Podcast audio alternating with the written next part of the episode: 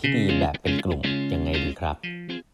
สวัสดีครับ ท่านผู้ฟังทุกท่านยินดีต้อนรับเข้าสู่แปดบรรทัดครึ่งพอดแคสต์สาระดีๆสำหรับคนทำงานที่ไม่ค่อยมีเวลาเช่นคุณนะครับ อยู่กับผมต้องกวีวุฒิเจ้าของเพจแปดบรรทัดครึ่งครับอันนี้เป็น EP ที่ 845 นะฮะที่เรามาพูดคุยกันนะครับ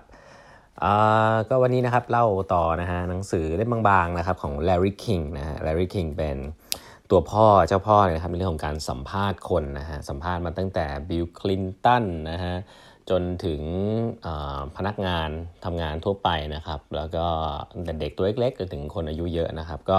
เก่งมากนะครับเป็นเป็นเรียกว่าตำนานของการสัมภาษณ์เลยนะถ้าเป็นเมืองไทยก็น่าจะประมาณคุณสุทธิชัยยุ่นอะไรแบบนี้นะฮะก็หนังสือเล่มนี้เนี่ยเก่าแล้วนะครับ แต่ว่าก็คลาสสิกชื่อว่า How to Talk to Anyone Anytime Anywhere นะครับ Larry King เขียนเอง The Secrets of Good Communication นะครับ รั้งแล้วเนี่ยเล่าไปแล้วถึงการที่จะเป็นผู้สัมภาษณ์ที่ดีต้องทำยังไงเนาะซึ่งการเป็นผู้สัมภาษณ์ที่ดีเนี่ยมันไม่ได้ผมย้อนอีกทีนะฮะถ้าจะฟังย้อนหลังสักตอนหนึ่งเนี่ยก็คือจะบอกว่ามันไม่ได้เกี่ยวกับว่าคุณเป็นนักสัมภาษณ์นะครับหรือคุณเป็นเอ่อ moderator พิธีกรเนาะจริงๆ มันคือ conversation นะครับที่หัวหน้าคุยกับลูกน้องลูกน้องคุยกับหัวหน้านี่แหละโดยเฉพาะการที่หัวหน้าอยากจะสร้าง trust กับลูกน้องเนี่ย skill การสัมภาษณ์ skill การถามคำถามสำคัญมากๆเลยนะครับ ก็ลองฟังย้อนหลังกันได้ ทีนี้อันนี้เป็นอีกทักษะหนึ่งผมชอบนะฮะในในเล่มนี้ก็เล่มอื่นไม่ค่อยมีเขียนคือทักษะในการที่จะทำยังไงให้คนหมู่มากครับไม่ใช่เพียงผู้คนหมู่มากกันเหมือนคนในห้องประชุมสักห้าหกคนเจ็ดแปดคนอะไรเงี้ยที่อาจจะไม่ได้รู้จักกันมากครับเป็นทีมงานอย่างเงี้ยทำยังไงให้เขามีบทสนทนาที่สามารถสร้างความสนิทสนมให้กันและกันได้เร็วขึ้นนะครับในอาจจะเป็นบริบทของการกินข้าวกันนะฮะการไอซ์เบรกกิ้งกันนะครับจริงๆแล้ว คนที่สามารถที่จะควบคุม conversation moderate conversation นั้นได้เนี่ยก็ถือว่าเก่งมากนะครับ Larry King ก็แชร์เทคนิคครับว่าเออถ้าคุณอยากจะทำให้ดินเนอร์ครั้งนั้น หรือการประชุมครั้งนั้นเนี่ยมันออกรสออกชาตินะครับ หรือว่ามันทำให้คนเนี่ยสนิทสนมกันมากขึ้นเนี่ยข้อแรกครับ ถ้าในฐานะที่คุณเป็น moderator จำเป็นเนี่ยซึ่งอาจจะเป็น context ของหัวหน้าทีมก็ได้คุณเป็นหัวหน้าทีมเนี่ยมีลูกน้องมาเรียกให้ลูกน้องคุยกันเนี่ยข้อข้อแรกนะครับ ให้เลือก topic นะฮะที่ สามารถจะเกี่ยวข้องกับทุกๆ คนได้ครับ อันนี้สำคัญนะ ผมจริง ๆ พอเขาพูดอย่างเงี้ยผมนึกออกเลยครับว่าบางทีในหลายครั้งเนี่ยเราก็หลงลืมเรื่องง่าย ๆ แบบนี้ไปเนาะบางทีในเรื่องงานหรือเรื่องอะไรเงี้ยเราเราพูดคุยกับเราพูดคุยเรื่องที่เราสนใจ แล้วเราก็เห็นมีเพื่อนหรือรุ่นน้องที่สนใจคล้ายๆกับเราอยู่คน 2 คนก็ตาม แต่คนอื่นไม่รู้เรื่องเลยนะฮะแล้วเราก็คาดหวังว่าการที่เราคุยสนทนาบอกรถออกชาติอย่างเงี้ยเล่าเรื่องต่างๆ นานาเนี่ยจะเป็นสิ่งที่เราชอบ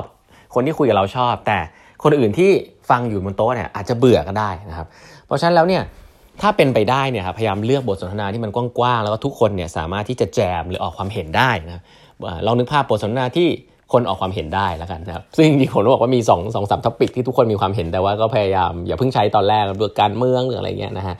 แต่บทสนทนาที่แบบเรื่องของร้านอาหารอย่างช่วงนี้ท่านแบบมีเรื่องโควิดอาจจะพูดเรื่องของร้านอาหารที่ลำบากร้านอาหารที่คุณชอบ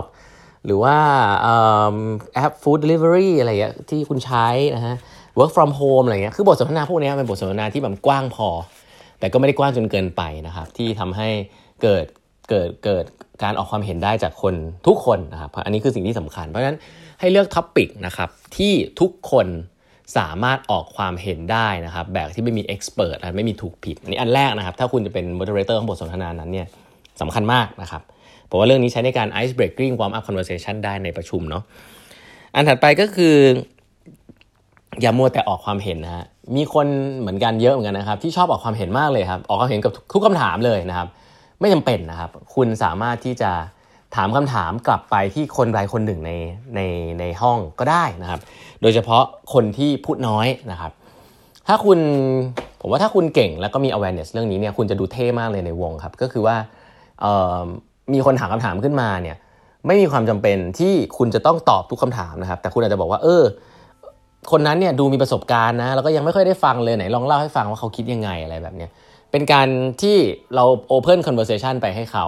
นะครับ แล้วก็มีคนอยู่หลายประเภทนะครับ บางคนเนี่ยต้องรอให้คนถามถึงจะตอบ เพราะว่าเขารู้สึกว่าถ้าคนไม่ถามเนี่ยความคิดของเขาจะไม่ดีหรือเปล่าอะไรอย่างเงี้ยแต่ถ้าคนเริ่มถามแล้วก็อาจจะรู้สึกว่าอะพูดก็ได้อะไรเงี้ยซึ่ง มันก็จะมีคนบางประเภทที่แบบไม่อยากตอบเลยก็มีเนาะอันนี้ก็ต้องดูดีๆว่าเป็นแบบไหนที่เราไม่ไปออฟเฟนไม่ไปทำให้เขารู้สึกไม่สบายใจจนเกินไป แต่ว่าการที่คุณอยู่ในบทสนทนา แล้วก็ช่วยถามคำถามคนที่ไม่ค่อยพูด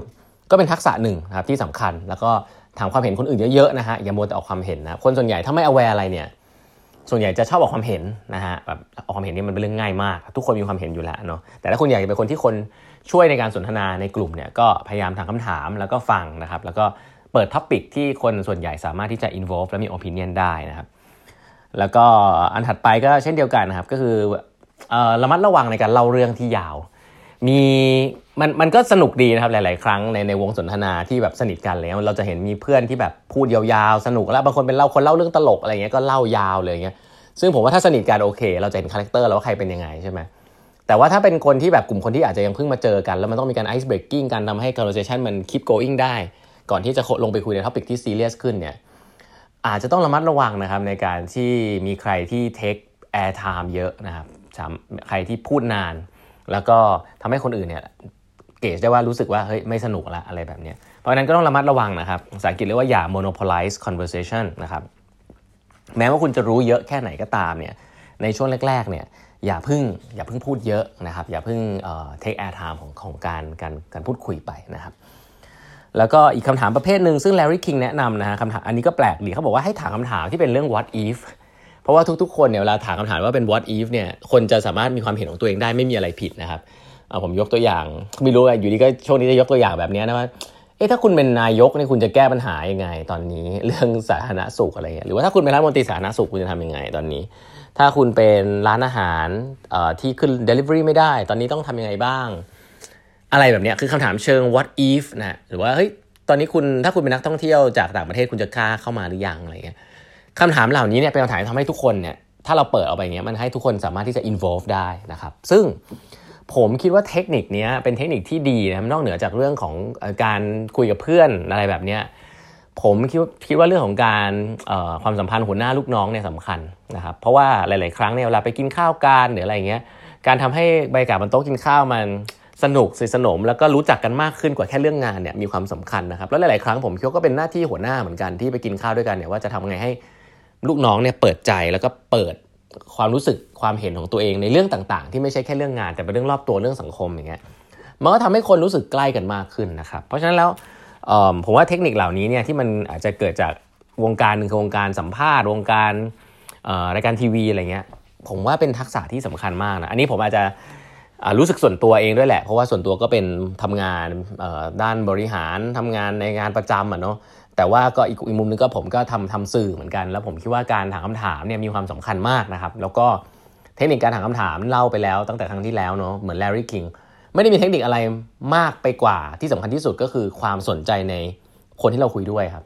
ถ้าเราสนใจในคนที่เราคุยด้วยเนี่ยคำถามจริงๆหลายๆครั้งมันไม่ได้เป็นคำถามอะไรที่มันดูยากดูฉลาด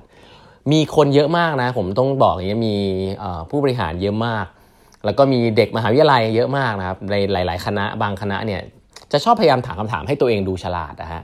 คือพยายามถามคำถามให้มันยากนะพวกเด็ก MBA เนี่ยเป็นอย่างเยอะเพราะถามคำถามให้มันดูยากดูฉลาด แต่ซึ่งจริง ๆ แล้วมันมันไม่เป็นคำถามที่ไม่น่าสนใจ เพราะว่า conversation มันยังไปไม่ถึงตรงนั้นนะครับซึ่งเพราะนั้นถ้าคุณคิดว่าคุณอยากจะถามให้ตัวเองดูฉลาดเนี่ยคุณจะไม่ได้เป็นคนที่คนอื่นอยากจะสนทนาด้วยครับ แต่คนรอบข้างอาจจะมองว่าคุณฉลาดหรืออะไรเงี้ยก็ว่าไป แต่คนที่คุยกับคุณจะรู้สึกลาคาญว่าเพราะหลาย ๆ ครั้งคำถามที่ดูฉลาดเหล่านั้นเนี่ยไม่ได้เกิดจากความสงสัยใคร่รู้จริง ๆ แล้วก็ไม่ได้เกิดจากการฟังจริง ๆ ว่าเรื่องที่ฉันพูดเนี่ยฉันพูดเรื่องอะไรอยู่ ฉันสนใจจะพูดเรื่องอะไร เพราะฉะนั้นเรื่องพวกนี้เป็นทักษะเนาะแล้วก็บอกได้เลยว่าความสำคัญที่สุดในการถามคำถามพูดคุยกันเนี่ยคือการสนทนาในผู้ฟังการสนใจ การสนใจในผู้คุยกู้สนทนาของเรานะครับ แล้วก็ถามคำถามต่อเนื่องจากสิ่งที่เขาสนใจที่จะพูดนะครับ อันนี้มีความสำคัญมาก ก็เล่าให้ฟังอย่างนี้ครับเพราะว่าเทคนิคเหล่านี้ผมคิดว่ามันมาจาก Larry King นะฮะเป็นเป็นเทพของการสัมภาษณ์การถามคำถามนะครับ ก็คิดว่าเอาไปใช้ประโยชน์ได้ในหลายเรื่องทีเดียวนะวันนี้เวลาหมดแล้วนะครับ ฝากกด subscribe แปมทัดครึ่ง podcast แล้วก็แอดไลน์โอเอกันไว้ด้วยนะครับ เครื่องหมายแอด แล้วก็เครื่องหมาย eight half นะฮะ เครื่องหมายแอด แล้วก็ eight half e h g h t h a l f นะฮะเราพบกันใหม่พรุ่งนี้นะครับ สวัสดีครับ